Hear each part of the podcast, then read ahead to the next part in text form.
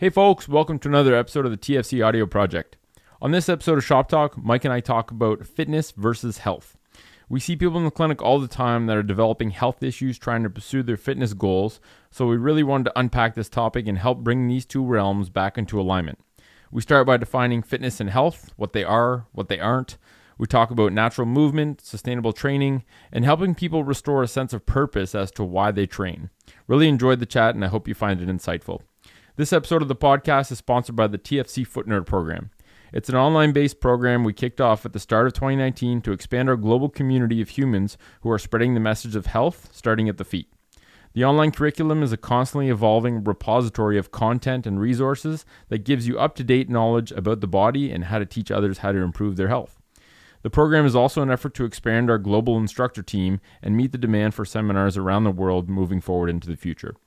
For more information on the program, visit thefootcollective.com and click on the Foot Nerd program tab. This episode is also brought to you by the Roasters Pack. Our team at TFC headquarters in Ottawa are big fans of coffee, and this Canadian company provides a unique subscription service that delivers you three great coffees to your door each month and gives you the story behind each of the craft roasters that they come from. Check out theroasterspack.com and use the code FOOT at checkout for 7 bucks off your first month of any subscription, which starts at 27 bucks a month, including all shipping and taxes. Last but not least, this episode is also sponsored by our travel partner, Nanuk Protective Hard Cases, which keep um, which keep our electronics safe during travel, and we use them to bring stuff from to and from seminars and workshops. They make super high quality cases in Canada, and they stop your electronics from getting smushed um, on airplanes during travel. So you can check out their awesome stuff at nanuk.com, N A N U K.com. That's it for sponsors. Let's dig into this episode. Hope you enjoy. It's the TFC Audio Project. It's a collective effort. Help people understand their bodies, starting at the feet are the gateway for people to see that there's an issue. You know, a foot conversation is always a whole body conversation. Hey folks, Nick and Mike here, back for another episode of Shop Talk. Today's episode, we're gonna the topic is fitness versus health. And I think putting a versus in there might seem strange to some people, but you know, the way we see it and the problems that we see in clinic, um, these two things have essentially become mutually exclusive. So I think it's time to uh, talk about realigning fitness and health, and also just unpack and define, you know, what is fitness, what is health, how can people get back to to consuming fitness in a way that's actually healthy, um, and what does that look like, and what does that mean? So I think it's a very you know, it's a big problem that we see. And, you know, the, the, way that we see it is people are trying to consume fitness or trying to be fit and they end up creating health problems. They end up breaking down their bodies, creating injuries, all that kind of stuff. So that's why the topic came up today. Um, and maybe a good place to start is why don't we start by defining health? Because there's, you know, and looking into it, there's a lot of different definitions of health. And I think, um, subjectively, person to person, everyone's definition of health is a little bit different. So let's start by defining what uh, let's talk about some of the definitions that are out there, and then let's talk about what health actually means t- to us. Yeah. So, at first glance, one of the first definitions I came across was the state of being free from illness or injury. What was that? Um, Merriam-Webster definition. That is, I can't recall where that was from. That was the first one that popped up when I when I uh, looked for the definition. So that one is it's pretty narrow-minded. I think that though. is fairly narrow-minded, and that that's almost like how we treat health. Yeah. Is like if you are free from disease, that's illness, part of the injury, then that's how we would treat it. But then looking at a bit deeper, did come across some better definitions of it. I was actually pretty impressed with the World Health Organization uh, definition of it. It's a state of complete physical, mental, and social well-being, not merely the absence of disease or infirmity. That's so much um, better. So it, it is better because then it's it's like hey, it's not just you're not sick. It's it's how are you? Um, it's that completeness of of your state.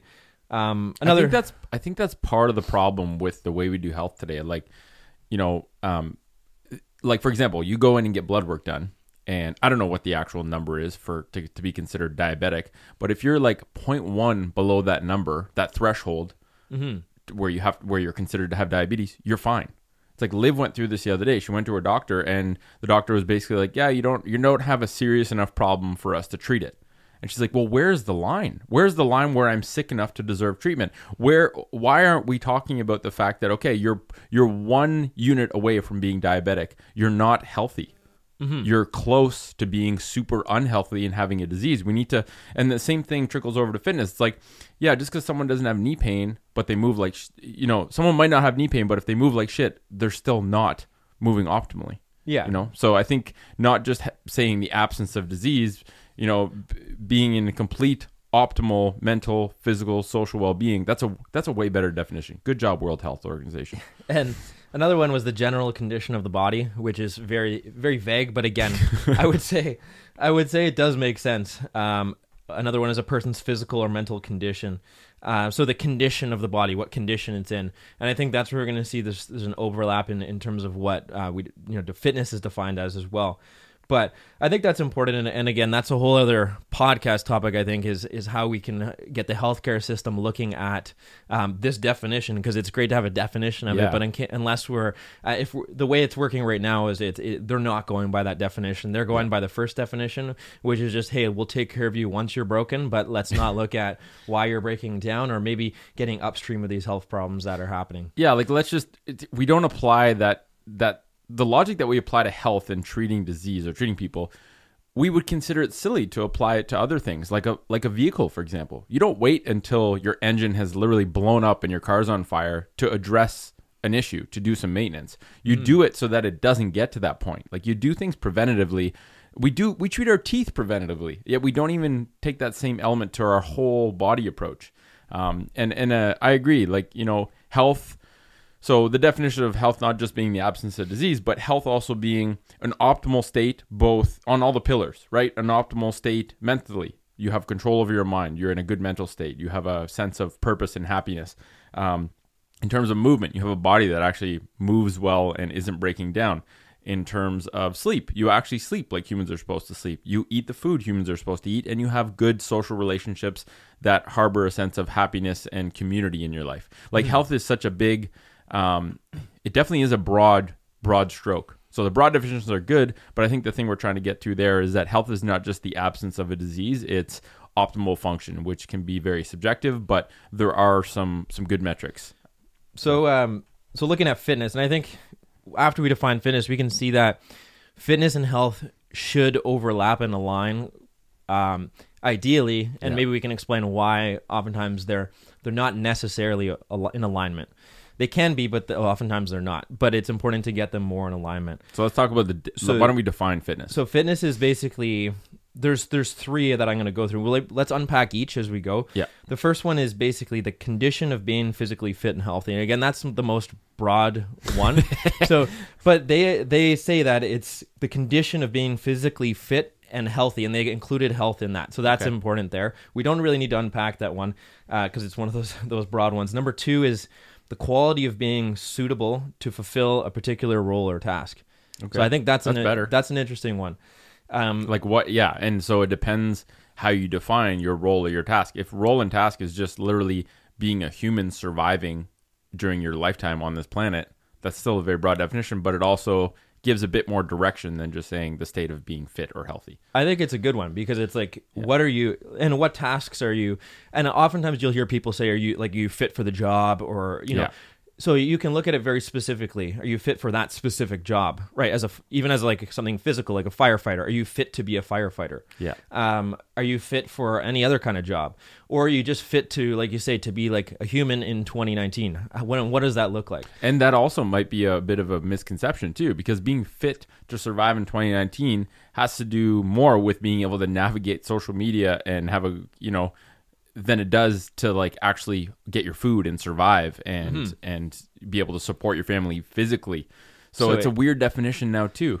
And fitness, you know? and that uh, that's a whole other thing. Like you're right, fitness means something completely different than it than it used to. So mm-hmm. in 2019, it might mean, but I would still argue that I think it's important to still have that physical fitness, being able to I agree. to f- be physically fit for any role or task because it, like it or not, we still have these bodies that we have to move around through space.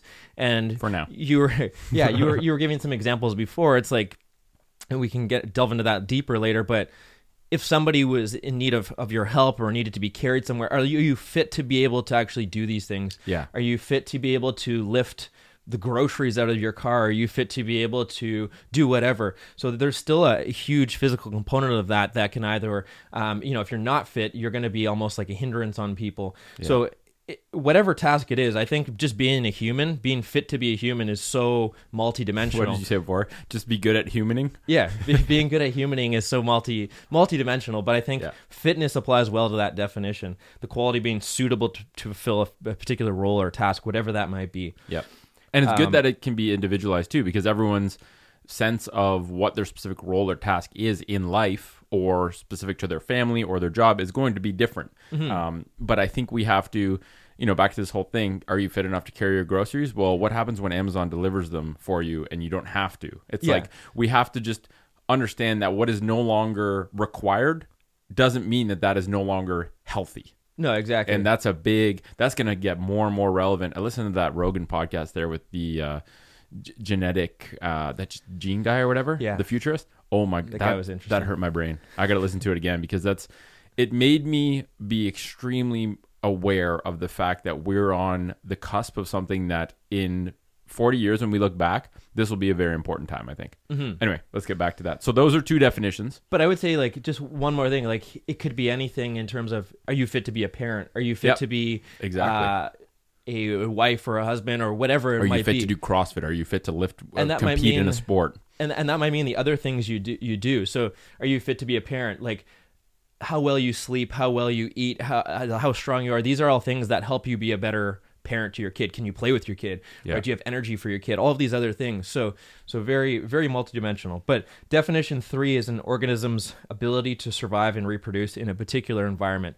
Hmm. So that's more the biological definition of fitness and yeah. that I think that is important and people like to disconnect from the biological component of it but it's still very very relevant and coming from biology backgrounds i think that that one really really hits home when it comes to fitness and we might need, not mean like specifically uh, passing genes on it but that it still holds true i agree um, you still gotta you still have to find a mate and have sex to have a baby although that same podcast that i was talking about on rogan talked about how we probably won't be, won't be having sex and make babies in 20 years, which was very weird. But um, but I agree that's that is still on the radar of relevance and so it's still important. Surviving and thriving and then reproducing. But even if we cut out the reproducing, the surviving and thriving in this environment, that's that's really the definition of fitness when it becomes to every other animal. So if you look at uh, basically we're special, and we you've already been hinting at that. Um, we, we, like to think we're special, but we actually yeah. are. If you look at every other For animal sure. in the animal kingdom, what is fitness to every other animal? So fitness is basically doing the species specific things that that animal needs to do in order to survive, in order to thrive, and in order to reproduce. Yeah. They need to fight off things that are trying to kill them. They need to hunt for food or get their food or obtain food. Um, and then they need to be good at it or better at it than other people so they yeah. can get ahead. Can you win at the game of natural selection? That is That's, really what the traditional biological Darwinian sense of mm-hmm. fitness is. And like we said, it's like, you know, a tiger has no choice but to be able to hunt for its food, to be able to understand how to collect enough food and protect its young so that its young can survive and, and become adult tigers and it needs to be able to do the stuff required in order to to do that. So it needs to run fast. It needs to be strong. It needs to fight. So it needs mm-hmm. to have, and these can all be broken down into like movements that that species does. Yep. So it needs to be good at those species specific movements and tasks. It needs um, to be um, able to teach its offspring how to do those same things so that they can survive. Mm-hmm. Um, yeah, that's so very think, important. So I think if you relate that back to humans, fitness has been almost disconnected from our survival. Yeah. To some extent. That's a great way of putting it. But I don't think it's I still think it's connected very heavily to our health, well being, um, and has heavy biological implications as well. Well, I think, yeah, we've disconnected from our absolute survival. yes. Say. So survival is now disconnected from fitness, but people don't realize that in order to thrive and be happy and be in optimal state, your fitness really has a big impact on your ability to thrive as a human. Mm-hmm. Not survive, but thrive. And that's really the more important thing, right? Like we talked about how health is not just the absence of disease, it's being in this optimal state, which I think is sometimes a fuzzy word for a lot of people, but it means you feel good. You feel you have good amounts of energy. Uh, mm-hmm. Your body feels good. You know, you you move well without pain. You have a sense of purpose and and happiness in your life. Like these are sometimes very general words to throw out there, but that's really what it means. It's like, are you enjoying the life you're living? and I think we get jaded living in in uh, North America too because if you look at other areas in the world, fitness still means like you be you better be able to carry a bunch of shit every day. You better be able to hunt yeah, still. So I, I think it really I, we forget about that is that fitness still has a real physical component to it. Um, and even somebody who has like a physical job, it's like if you're better at that job, that can procure procure you more uh, resources or money. You can move up the ladder. Like being physical does still have implications, and being fit does still have implications for survival, almost in like an indirect way as yep. well. But it can also make you more attractive to the opposite sex and things like that too. So being able to handle yourself and being capable and being strong and being what other others would consider fit. So. Mm-hmm so why don't we talk about now? Let's talk about what fitness isn't. Yeah, and let's talk about the common conceptions of what people think uh, fitness is. Right, mm-hmm. like you brought up a really good one before. But what fitness isn't? It's not a look. Yeah, and I think right? at least in in the in what we consider to be an optimal. It's not necessarily a look, but no. it, it, can be. the The look can You're right. equate a look to is a byproduct of optimal fitness. Yeah, but, but it is not the goal people think it's a, a, people think it's just simply a look, and that's one of the things that it that it isn't necessarily just that. Um, a perfect example is like let's say there's, um, you know, not to shit on bodybuilders, but some bodybuilders can look would would look fit to the average person who looks at them like, oh, that person's like shredded um, in competition form. They like they're really fit. But then you might look a little bit deeper under the hood and be like, hmm, they might be terribly unhealthy. This person Most, might be terribly unhealthy. physic, uh, physically, oftentimes nursing injuries, not being able to do other movements, um, running, climbing, jumping, all these other things that might you you might consider um, fitness as, uh, but also things like you know the the diets that they put themselves through, um, you know, like like I said, mentally. Uh, emotionally, so all these other things you might might come up and be like, well, actually, that person, if we define fitness this way, um, is not fit at all, right? They mm-hmm. they just look fit but I think it's very deceiving a lot of times because we look at somebody and be like, "Ah, oh, that person's fit because they look that way." Yeah, yeah. Think, like if you're jacked to the to the ceiling and you look insane in terms of aesthetically, but you couldn't swim to rescue someone that's drowning, you couldn't climb a cliff uh, to to save yourself or to save someone else.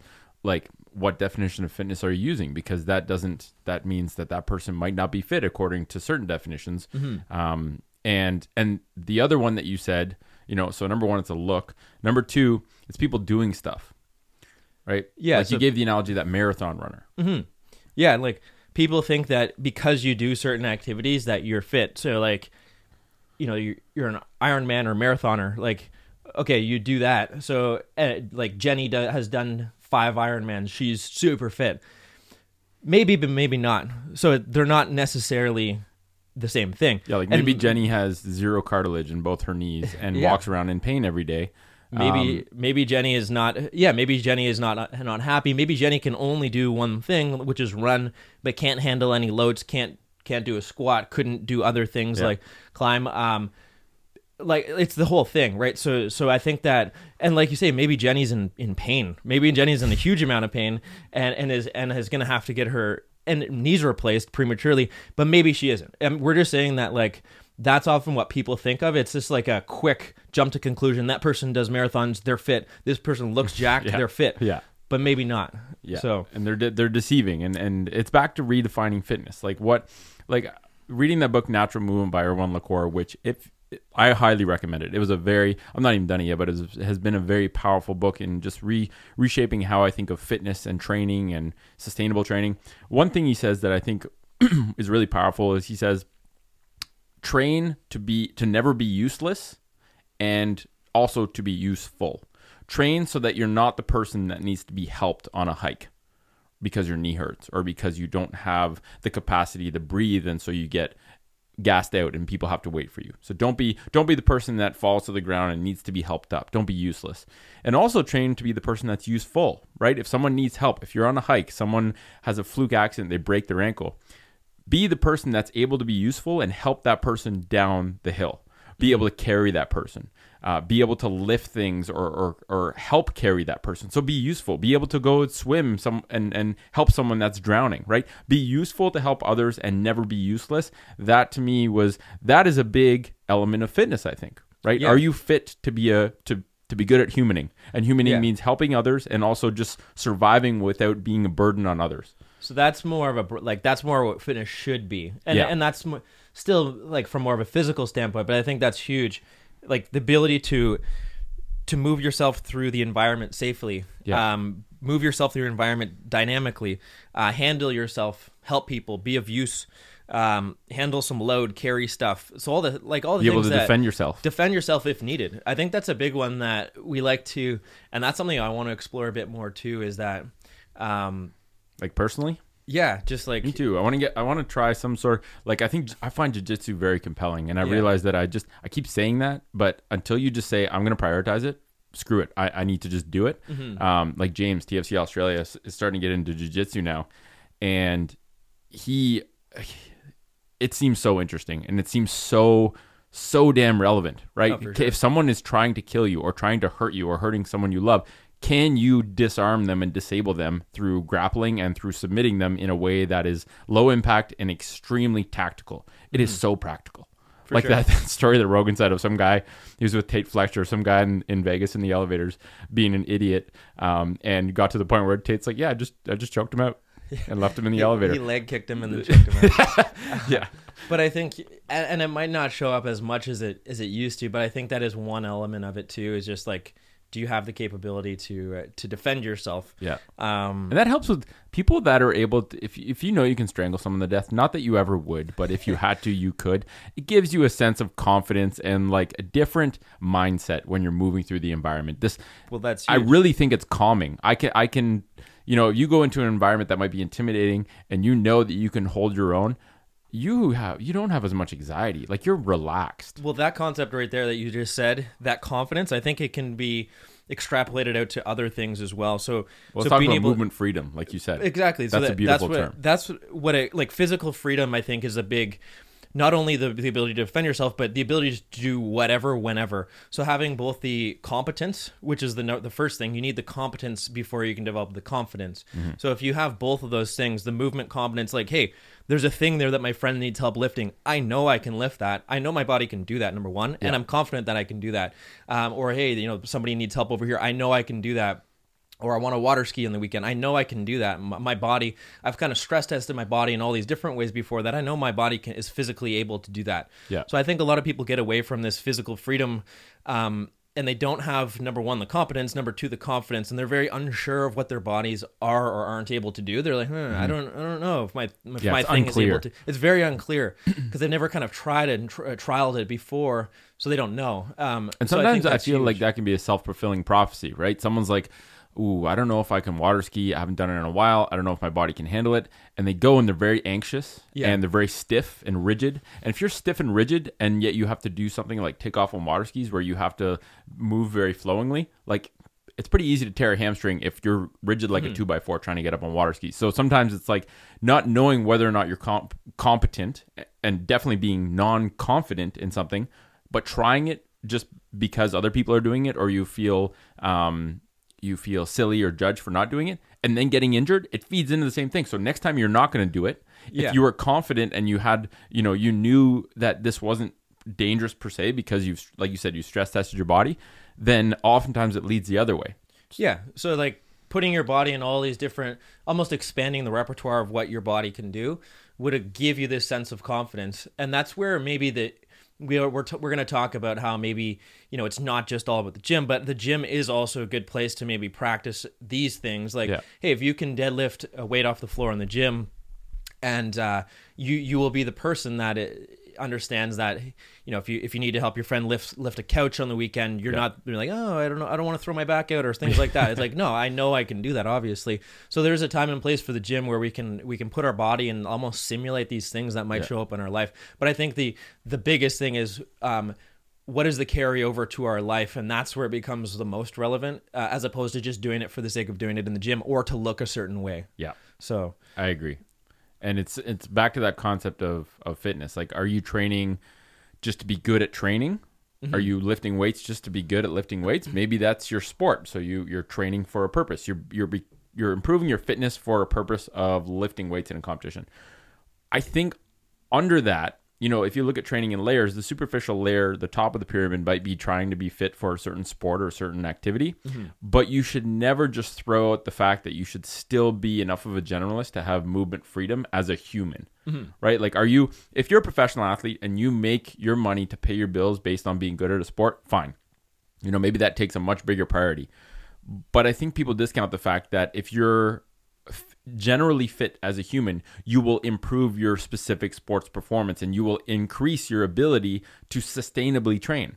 Yeah. Right? Like, don't pigeonhole yourself and narrow your scope of movement freedom just for the sake of eking out 1% more performance here at the sacrifice of huge amounts of injury risk and inefficiencies in the long term. So, classic example of like think about it. Sports that train in like one plane, like a sagittal plane dominance. Um, like lifting or things like that. It's like you're not gonna you're gonna benefit yourself by, by training out of that in other planes too, like the transverse rotational plane. Um, it's not gonna plane. plane. Uh, it's it's not gonna it's not gonna hurt you. It's gonna help you because yeah. it's gonna help you not get injured as much. It's also gonna help you specifically in that. Um, People so don't right. see that though. People don't see like um, like we did that running workshop recently, mm-hmm. and there are a couple runners that you had mentioned are uh, lifters or maybe Olympic weightlifters don't spend a lot of time working on rotational um, competency, and we're having issues with running. And I think a lot of people look at, okay, I'm a lifter. I want to get good at lifting weights. They see practicing a movement or, or working on a movement like running as an opportunity cost, right? The time I spend working on running or these movements that aren't directly related to my sport are going to take away from the training time I'm able to put in for my sport. What they don't realize is that those things actually make you better at your sport. Mm-hmm. I'm not saying only train running if you're a weightlifter, but maybe a bit of running can do you a huge amount of benefit in terms of your body long term, but patch also in terms of your sport. Mm-hmm. You can almost like yeah patch those holes up or holes in the game that you might have. Yeah, get out of your bubble and make sure that you have a, a, a, body that is fit for life, not just for sport. Because mm-hmm. that long term, like I really think that a lot of professional athletes would have benefited greatly from having a more balanced definition of fitness and focusing on that, not just sports specific. Because when they're retired from their sport, like look at Ronnie Coleman, yeah, right? Like a... he was the best in the world. Now he can't walk without crutches. You know, he's like he's only in his like fifties. Yeah, it's crazy, it's, and it's it's, uh... it's sad to see. But I really think that he could have. You know, it's always a hindsight's always twenty twenty. Could he have gotten to where he got to in a different way that would have left him in better shape afterwards? I think he probably could have. Mm-hmm. Um, now that's an extreme that's an extreme sport too, bodybuilding. Yeah, yeah, it is.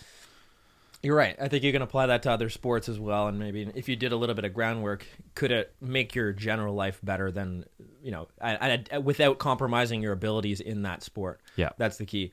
And also let you just live a better life after sport with a body that actually works mm-hmm. and isn't loaded with you know deep, deep rooted imbalances from from the one this this small kind of subset of movements you did at a high level your whole life. Um, so yeah, the concept, the physical freedom concept is a very big one. Being able to be to perform any task or have any task available to you and be able to approach it with competence and confidence. And like mm-hmm. you said, those two are very intertwined, right? And maybe you know that you you can't do that thing because you've stress tested your body. So maybe you're like, that's past. I think just knowing what your physical capacities yeah. are is huge because you you truly know, not because you're just guessing if you see like somebody's like, "Hey, let, help me like deadlift this car over," you're like, "Well, that's like a thousand pounds. I know, like you know, me and you combined, we're not gonna be able to deadlift that." Yeah. So I know that. I, so like being realistic and truly realistic about what you can and can't do. Yeah, being honest with yourself. And then I think knowing, it's very easy to overestimate what you're capable of, or or on the other side, for some people, underestimate what you're capable of. Mm-hmm. Right. This this and the only way to find out is to stress that by doing it exactly and That's... test yourself and stress this. And maybe there's something where it's like, oh, climb this boulder up this wall, and it's a very big, and you're like, mm, I've you know I've done some bouldering time. I'm not ready for that yet, but now I know that that's within my grasp. I'm going to train up and stress test myself so that next time we come here, I can do it, or I can yeah. at least feel confident enough to try it safely within my realm of competence. Yeah, and they like they stress test vehicles. They you know yeah. we we have these bodies. I think we just need to put them to the test, um, and that's what that's what kids do when they're developing. they just you know they they move, they play. Play is all about figuring out what you can do and how you can handle yourself. And I yeah. like how Alex from uh, in Costa Rica, Alex Herrera, he was talking about play is not this like silly fun thing that we play is often very serious and it's like let's get to the point of let's see what my body can do let's see what your body can do yeah. let's put them up together either physically like as, as like a you know wrestling or things like that or let's just compete against each other in this physical task that we're choosing today yeah. and we'll call it play because it's it's not true it, it is there's an element of competition but it's not like fierce competition or yeah. there's no stakes necessarily on it yeah exactly and i think that's man that's so important in terms of people's training we've we've disconnected from from play as well. And and I think, like you said, when you say, "Oh, we need to introduce more play into your training," people are like, "I'm a serious, I'm a serious human. You know, I'm training to be strong. I, I don't want to play. I don't want to play games." It's like, well, did you know that this is play? And you introduce a drill. You know, you show them beam work and say, "This is why beam work can benefit you, or some sort of balance practice can benefit you, because it'll actually let you squat and deadlift more and be less." prone to injuries. Oh, hmm. okay. All of a sudden, play is something that actually is on the radar. And they're like, okay, I'm open minded to trying it. So I think re just so many terms start to go down the wrong path and get so deeply ingrained. Fitness is one of them. Health is one of them. Although the awareness is improving now, play is definitely one of them. Play is almost like an experiment, I would say. Yeah, it's like saying, "Can my body do that?" And then the process of seeing if your body can do that is the play.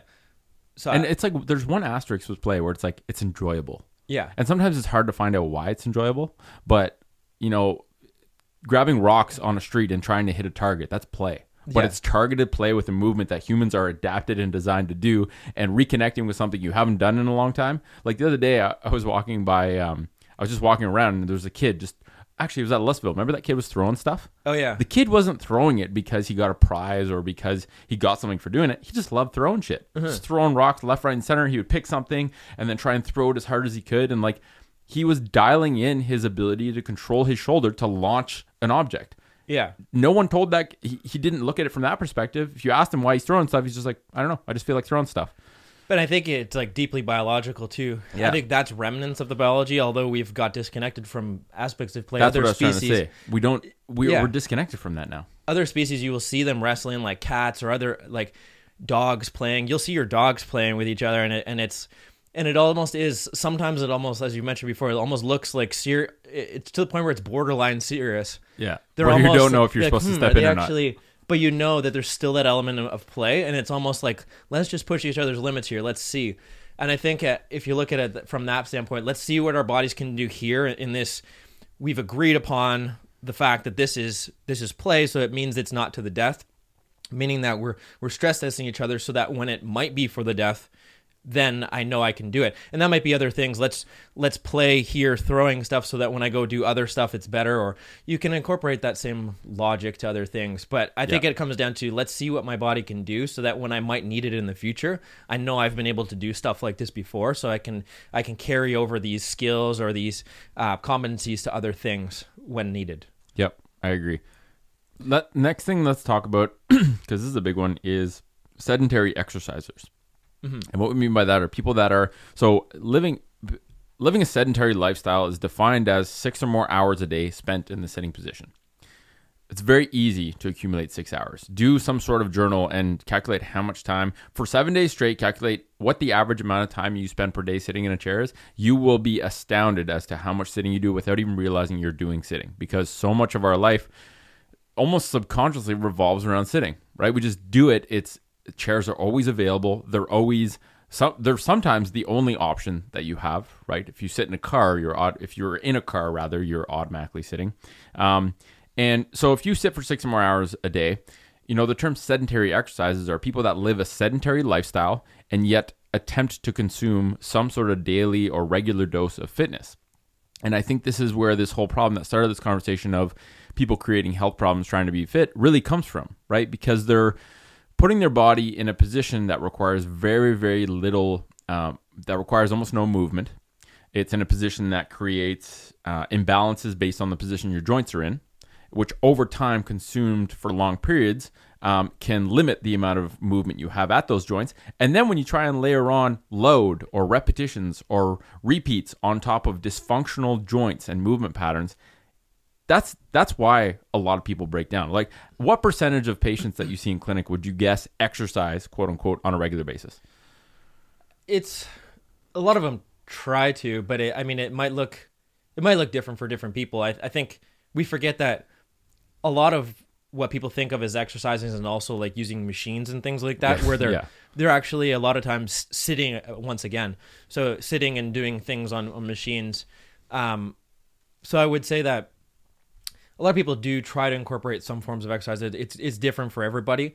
What I was trying to get at there is just a lot of the people that are breaking down are actually people that you know people assume oh their body doesn't work because they don't exercise. When in reality, it's like most of the people whose bodies are stopping to work or giving them problems exercise and exercise is actually exercise is not bad but it can be bad if you don't know how to move and yet you do those movements repetitively this it, is something yeah, depends that what you're doing this uh, always generates big time controversy on social media and i've had to like even take down a couple posts and reword them because people just misinterpret it it's like exercise is good for humans but exercise can be bad for you right and yeah. and and having sore knees doesn't mean you just have to exercise more. It means you have to exercise and move better. It depends what you're doing because exercise big point of confusion could be exercise could mean going on a like a, a stationary bike. So yeah, and that may or may not be doing you. It, it can be doing you like one form of service in terms of maybe some cardiovascular fitness and things like that. In terms of like being fit from a movement perspective or being able to handle yourself in the whole plethora of things you might have to encounter probably not doing you much being being like you know on an exercise bike three days a week or whatever. Mm-hmm. it's not necessarily bad. No. That's the thing. It's like what are you doing? And then and then how are you doing it? And then is that fitting in the grand scheme of like making you fitter or not the way we would typically define it? And i think a lot of te- a lot of people are doing their i think the big thing is people are doing their exercise their exercise their chunk of exercise and it's not getting them closer to being what we would consider fit. Yeah. I think that's the big thing. So like and like, what is the net effect? I think that's a big thing. We talked about this in the nutrition podcast, which I think in the next month we should do another one because I got some interesting stuff that I've learned since the last one. Um, but the, this whole net effect concept, what is okay? You do something now. What is the global effect that it has? So let's give let's take an example. Jim likes to run. Jim goes on a 10k run. He goes for his run. He gets a really really good um, mental feeling, right? He's focused, he's doing something he loves, he gets a runner's high, so he gets a really high positive net effect in terms of mentally. His cardio system gets worked, so he has a good net good effect there. But he also creates knee and ankle pain that lasts him 2 days after his run because he's running with poor technique and he's coming from sitting for eight hours a day and then going on his run. So, what is the net effect, right? Like the plus of good mental state, the plus of good cardio, the negative of his body has gotten further down the road of kind of breaking down. It's like that might not be as big of a positive effect as Jim thinks. And then the question is, is there a way to turn that into a bigger net positive? Mm-hmm. Yes, there is. You can, he can consume something, he could potentially consume a different movement to give him a good mental state of having moved and open up and and um, target his cardio system. But can he can he pick a movement that doesn't result in knee and ankle pain? Or can Jim understand how to run better and clean up his running technique and then be able to do that without the the negative, right? Like we yeah. need to look at these net overall net effects um, as to whether or not the movement that you're doing at that point in time is good for you or not good for you. I think that we need to keep that dynamic you know the, the fact that this is all dynamic in mind because mm-hmm. Jim could work on maybe it's because he's missing a lot of mobility and he's stiff he can like you say he can work on all these things so he can make that yeah. more sustainable. But i think a lot of research and a lot of just people think it's like it's just like a snapshot. It's like is running bad for your knees? It's like well it might be or it might not be. It's not everything depends. Everything is very yeah. nuanced. So your your your exercise routine might be very it could be good for you. It could be also have a have more of a net negative effect on you too. Mm-hmm. And and that's the problem. people don't be like, oh, don't you know, don't shit on people who are getting it. It's like, well, okay, let's just be realists here. Um, if you're going to do something and you're and you're you end up in in more pain and injury than when you started, maybe maybe it's not the best thing for you to be doing or maybe you should just look a bit deeper and, and try to change so, to make it something that you can yeah. make it so we're on the same team we're trying to help people be fit and be healthy and be optimal right like yeah. telling telling someone they shouldn't be running is not because we're we want to shit on them and just saying don't run it's like is this costing you your health? We're here to tell you the things that you need to know, not the stuff that you want to hear. Or is it a dose? Is it, is it simply a dose thing too? Because a lot of people, it's just simply dose. So they're just doing maybe too much of that thing. Yeah. So maybe running is the thing of choice. So you're like, how much are you running? Okay, maybe, you know, maybe we should talk about just dosing it slightly differently. Oh, cool. We we've just unloaded things a little bit. We've allowed for more recovery um, and adaptation between your runs. And now cool, we're good pain. now. So yeah. So I and think Mm. saying it depends doesn't mean there's no answer. It just means more has to be found out about that specific person in order to understand what guidance to give them so that they can get on the right track. People Yeah. fix themselves. You cannot fix people, but people often need guidance because right now, not only is the medical system the way it is right now, including the rehab side and the medical side, um, not only is it not helping people, it's actually oftentimes leading them down the wrong path right Yeah. jim is being not being told he has to find a movement that doesn't create pain or not being told he has to work on how he's running so he can run without pain he's being told don't run and take these little pills to help get rid of some of the pain these are both very poor solutions to that problem that jim has. And we just have to you know people are more than capable of understanding these these basic things right? Like this is not they don't need to come to some rehab or medical wizard to tell them the basic shit that humans need to know to take care of themselves. Self-care self-maintenance basic movement skills and literacy these are not beyond the reach of people but they're not being given to them through the, the You're right. traditional medical system. And I would say, and this might sound controversial too, but if you're getting hurt doing the things that you're, if you're tr- if you're getting hurt trying to be fit, it's it's not controversial at all It's it's, not. it's logic it, yeah, it's like okay, well, that it- like the, if we go by the definition of fitness being capable and functional and all of these things, well, then getting injured trying to be that, well, maybe just need some re-examining in terms Yeah. of how you're doing it, and it might not be. Maybe it's you just need to, in a long-term perspective, re-examining things. So maybe we can talk about just a few ways of how do we look at maybe some ideas of how do we build how do we build fitness um, maybe different ways of looking at how to do that Well, just Um, one tiny side note. I think a lot of people also, um, you know, if they're overweight and they're like, I want to get fit, they Mm-hmm. think going to the gym is the answer. yeah And this is a big, uh, I think this is a very big misconception. Like losing weight and shedding fat and changing your body composition has way less to do with being in the gym and way more to do with what you shove into your mouth. That needs to Yeah. be the point of con- that. That needs that is the low hanging fruit. That is the first point of education in the triage of going from overweight to losing weight and losing fat. So that's one thing. It's a misconception of fitness. Being fit, oftentimes people think means uh, being shredded or not being overweight, and that going from overweight to that state requires you to go into the gym. This is not true.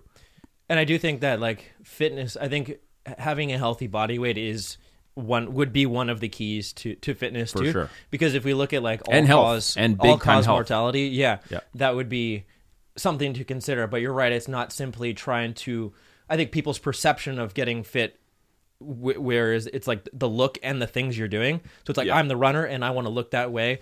Maybe it's like okay we need to actually look at diet we need to look at sleep and we need to look at general movement outside of the gym sessions too. So if you are moving more standing more doing different things throughout the day setting up your environment differently that is going to help you as just as much i would argue you can burn just as much calories um, getting your lifestyle slightly more movement based Mm-hmm. as that hour in the gym just if, if your workstation set up a bit differently the same amount of calories over that seven eight hour period versus the one hour or For more sure. or probably more And it's like, so I heard uh, Kelly Starrett on a podcast recently.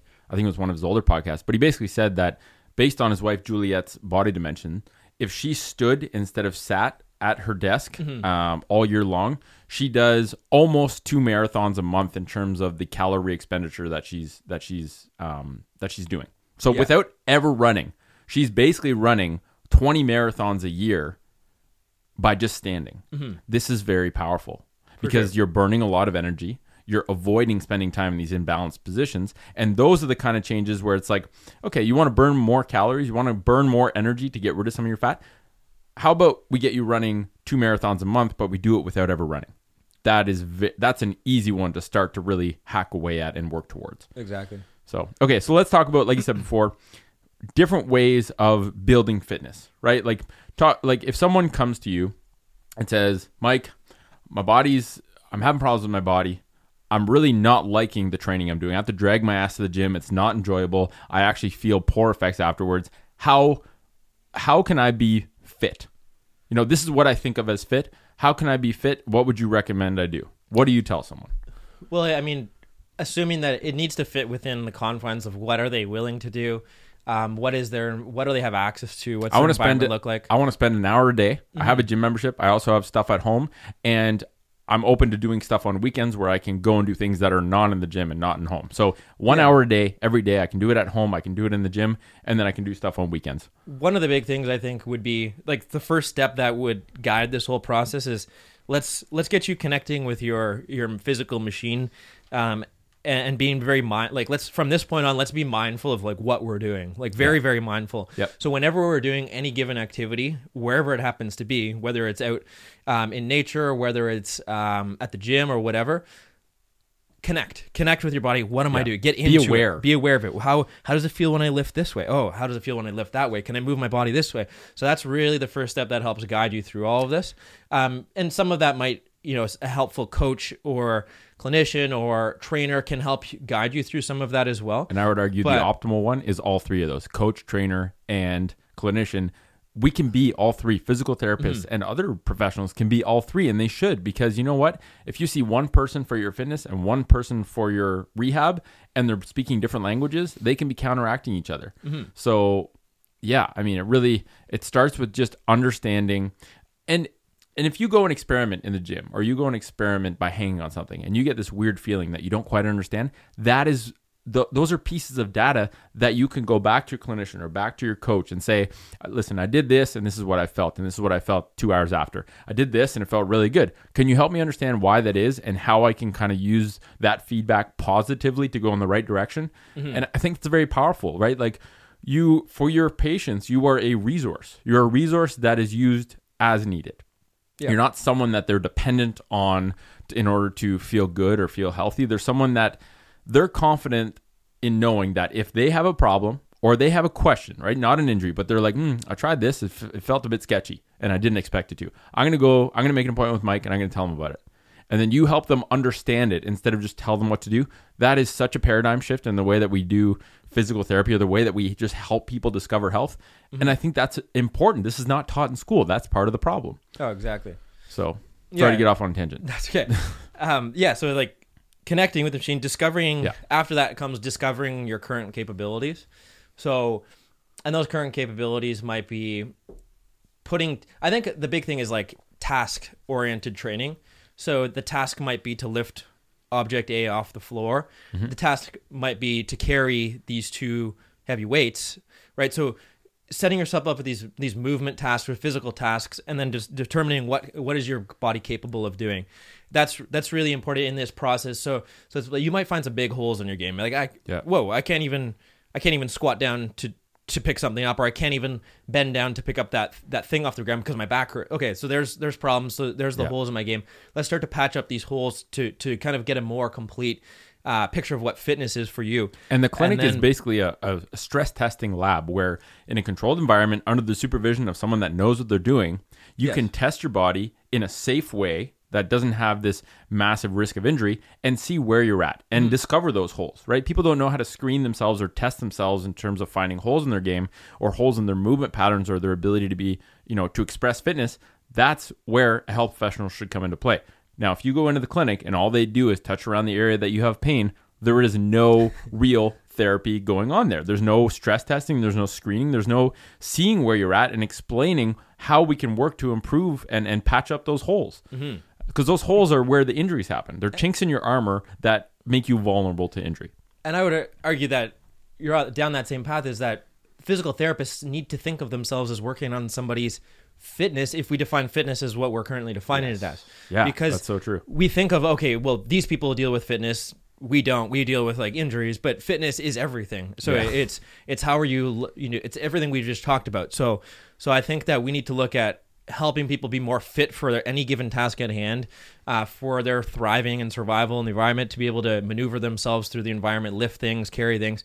So I think that giving people tasks in a in a in an environment or setting people or, or giving yourself tasks in the gym or environment that you have uh, and stress testing them incorporating some of this play but i think the other component of, of helping your own fitness out is putting yourself um, in front of natural tasks. So if you go out, things like incorporating a one hike in per week if you have the means to do so or, or a couple per month or something like this so bringing yourself into nature and and maneuvering over different like rocks paths trees all of this kind of thing so if you can put yourself in the natural environment it's really going to stress test multiple aspects of this mm-hmm. so-called fitness um, with a uh, bunch of other benefits that you won't oh, even be able sure. to tangibly put your finger on. That's the thing. So moving yourself through the natural environment. Unfortunately, it's hard for some people to find natural environment these days because of the way that we've built everything up. So if you're living like downtown New York City, it's like okay, you, fortunately, you might need to travel like two hours to get out of that. But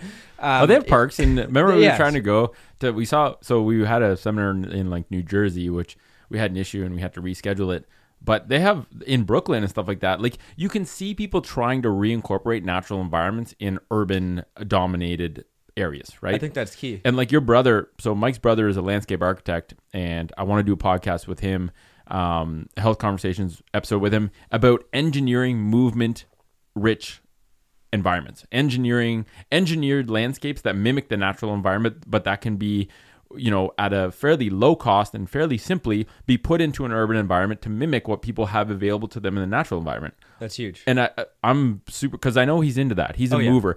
Like he's a landscape architect, but he comes to us with, to perform better every year because he's a mover and he's a he loves movement. Mm-hmm. Um, and so anyway, that's going to be an episode coming up. But but that's right. actually that's that's huge. So if we could get aspects of this natural movement without having to actually go into nature. I mean, nothing was going to replace if you have a, if you have access to nature, go out yeah. into nature. Yes. But for people who it's not, because you could get little snacks of it. If you have that's some, what I was going to say. If you have an area that that's down the street from you and you can go and like climb climb a few things, mm-hmm. jump over a few things, balance on a few things, do a few things that might show up in nature, cool. You've just got a little snack of it and that might be like 20, 30 minutes. Um, so you don't have to drive and make a half day out of it. And you've so, built robustness so that when you do go into nature, you have a higher level of confidence. Right? you've you've trained your ability to navigate the natural environment by working in kind of like an artificial but still an environment that's trying to mimic the natural environment. I think we need more task oriented training like that. I think yeah. a, big part of it is that and, that, and like I said, the task might be very simple. Like a deadlift might be a task for you, but uh, but other tasks might be climb that thing, jump over that thing, run away from that thing. So so that that might be I think that's a big big part of it. And then task oriented stuff. So there was when we were in Australia, there was a uh, playground near the outdoor playground, or I say playground, but it was like an outdoor adult fitness installation near the people that we were staying with.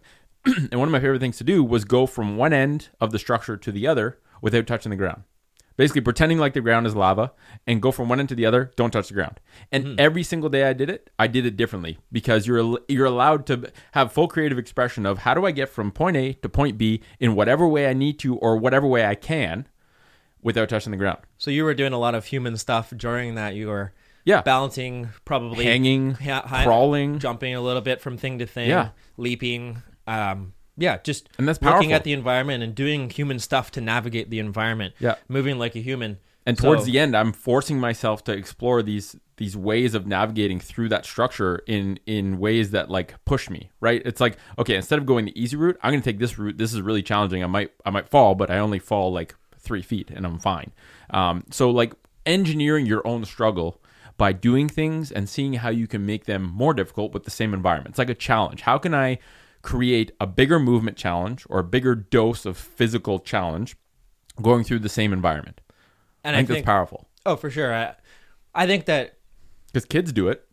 It exactly. Adults I, don't. I think the big thing is too if if you have if you're unidimensional in your training to make you more fit, just look outside the box a little bit. I think if you're especially if you're specializing, back to that, that concept, this is what I'll add is just maybe look at if if you're in the gym seven days a week, replace one of those with going on a hike. Yeah. If you're whatever, if you're a runner who runs seven days a week, maybe go to a climbing gym once a week. So I think that there's power to be had in exploring different options to make you more of a well-rounded, more fit in quotes uh, person. Mm-hmm. So by, by just experimenting. And I think in the gym, one thing that I've kind of noticed just based on what people are saying in term and and and how their movement patterns are after going into the gym is that the gym going into some sort of fitness environment, right? The classic gym.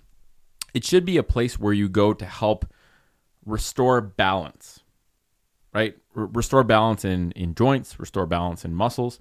And yet it's a place where a lot of people go to to develop imbalances or to feed into an imbalance. And I'll give you an example. Joe goes into the gym. He um, has stiff hips and stiff ankles because he sits and wears dress shoes. So he's got limitations. He goes and grabs a barbell and does loaded squats. And he pushes himself. Joe used to play hockey. He used to be uh, an athlete. He's a weekend warrior. He likes to lift. He likes to push himself. He loads up his squat and he's still able to complete the squat but he does it in a way that's very he has to compensate a lot. So he's hitting control save on these poor movement patterns because he's loading up a dysfunctional squat.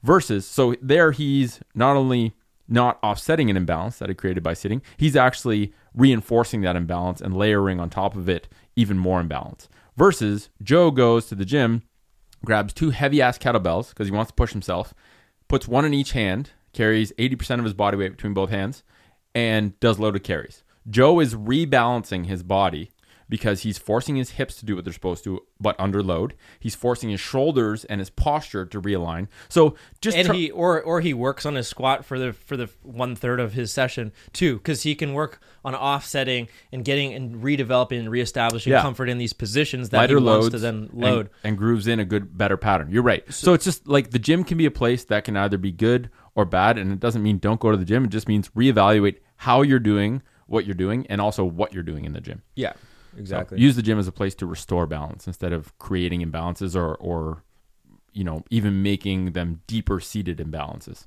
Mm-hmm. So, um, a return. So let's talk about natural movement. So you you you started off in terms of helping someone kind of get back to being fit by saying reconnect with your machine, spend some time in the natural environment. And when we go on the topic of natural movement, you know, there, there's these kind of major movement categories. So we talk about like running is one of them. Yeah. Uh, crawling, hanging, um, some sort of physical activity with a partner. I think is very beneficial. Whether that's wrestling or partner stability drills. You know, what else would you add into that basket? I mean, get uh, some floor work, uh, some groundwork. Yeah. So being able to just be comfortable getting down up off the floor, uh, doing some stuff on the floor, whether it's any crawling, um, things like that. And you don't have to spend your whole day there because again, people take things to extremes, but just just being confident. Yeah, like, I don't want to crawl all day in the gym, bro. It's like yeah. yeah maybe just do a couple rounds of it. yeah, and uh, like look at the jujitsu guys who are like super competent on the ground, rolling, being on their backs, uh, maneuvering. So taking aspects of other things, um, but I think that the handling load we've already, you already mentioned the carrying um, some sort of like climbing i think would be not quite as like directly relevant but but also very something something that might show up i think one of the things you said is the, the running is one of the things even even incorporating some sprinting or being able to work up to the point of being able to to sprint without getting into any injury issues yeah can be powerful. So that might actually show up more than anything else. If you you mentioned you had to sprint across uh, the road the other day because a car was coming. It's like, oh shit, I have to sprint right now. And if, exactly. if you don't, if you can't sprint or you don't know how to sprint, that's that might show up in your life like today. It might, or yeah. somebody. So you might you might want to have to run away from something. So you don't have to run away from predators anymore, but being able to run is still very beneficial. Maybe yeah. you have to run to catch the bus, right? If you don't catch the bus, you're gonna be late an hour late for work. Can you do that? Can yeah. you actually are you actually capable of running to the bus without a huge consequence when you get on the bus you're like, "Oh my god, my back kills." Mm-hmm. Um I, yeah, and it's the kind of thing where like maybe working on running and feeling confident in being able to run is what allows you to actually run for the bus instead of saying, "Oh, I missed it. I'll just catch the next one." Mm-hmm. You know, so it almost it's almost like this vicious cycle that can be in a negative or, or positive direction. If you are losing this kind of realm of physical freedom, that that circle shrinks more and more and more. And the more it shrinks, the less you do, so the more it shrinks. Yeah. Whereas on the other side, it's like, okay, I didn't really feel confident running for the bus, but I'm going to do some sprints in the field. Oh shit, I actually am, am pretty good at sprinting. Right? It might not look perfect, but I didn't I didn't hurt and I was able to actually get pretty fast and I kind of enjoyed it. The next time you run for the bus. Now you're confident doing that. Maybe then you're like, I want to do runs. Like, you know, your your circle expands. So it's are you shrinking yeah. or expanding your physical freedom? And every single day is an opportunity to determine which one of those two you're doing. I think that's you know, one of the one of the final things I'll note is that it just that with that freedom comes more of a chance to to thrive and, and be healthy mm-hmm. and enjoy things because it gives you just more options and more confidence and just just navigating through the environment and through through your life just becomes better and easier if you're if you're fit the way we would yeah. describe it. I think one of the last things to kind of end off on is a lot like going to the gym really is a supplement, right? Like when you go to the gym, you're you're trying to consume a supplement for movement and you're supplementing for something you're lacking in your day-to-day life. Mm-hmm. Right? If you sit all day and then you go to the gym, number 1, that's a that's a recipe for injury. But number 2, if you live a day-to-day life that promotes fitness, that is has movement built into it that has you know that doesn't put you in one fixed position for a long period of time if you live a life that promotes fitness you do not have to consume as much of these fitness quote unquote fitness supplements, mm-hmm. right? Like I don't really, I don't spend as much time in the gym anymore, but I do spend a lot more time being physical. Yeah. Right. And I think people need to, you know, the other day I came home, Liv was doing a 30 minute workout here. She was doing carries up and down the stairs. Um, she was doing lunges. She was doing some squat work, right? Like you don't need that. I think for a lot of people, this, you know, they have to redefine what they think of as fitness, right? Be trained to be, being fit means being able to survive and thrive, right? Not only not having injuries, but being having an enjoyable time that you have on this planet by having a body that functions and gives you the freedom to do whatever you want. Um, but I think you know once they've redefined fitness, they're like, okay, well now I got to go to the gym. Oh, I got to drive 20 minutes. I got to pay to get a membership. It's like, well, you don't need to right like just start small and build this addiction to to positive fitness by just starting with little things go for a sprint i think everyone can walk out their front door and go you know they can go buy a, a 20 pound kettlebell and go for a 10 minute walk every day with it that is a very constructive form of fitness yeah but people don't think of that they think go into the gym do a boot camp do a circuit workout whatever that's not that's not really connecting you with what it with might what be, but it might be. it might be but it's not mandatory. Yeah, exactly. So live a life that promotes fitness so you don't have to consume as many of these fitness supplements. Redefine what fitness actually means to you. Reconnect with natural movement. Um, use the gym as a place to correct imbalances instead of creating them. Um, so anyway, we hope that you know the goal of this podcast is for people to have a clear vision of what of why fitness and health seem to be these mutually exclusive um, things that are that are going against each other right now, and we have to bring them back together. Because really fitness and health should be one and the same but right now they're very different. Yeah. Yeah what you do to improve your fitness should also be something you do to improve your health because yes. they should be the exact they should be very highly overlapping. Yeah that's the biggest thing. i agree. Anyway we hope you enjoyed that podcast. We'll catch you next week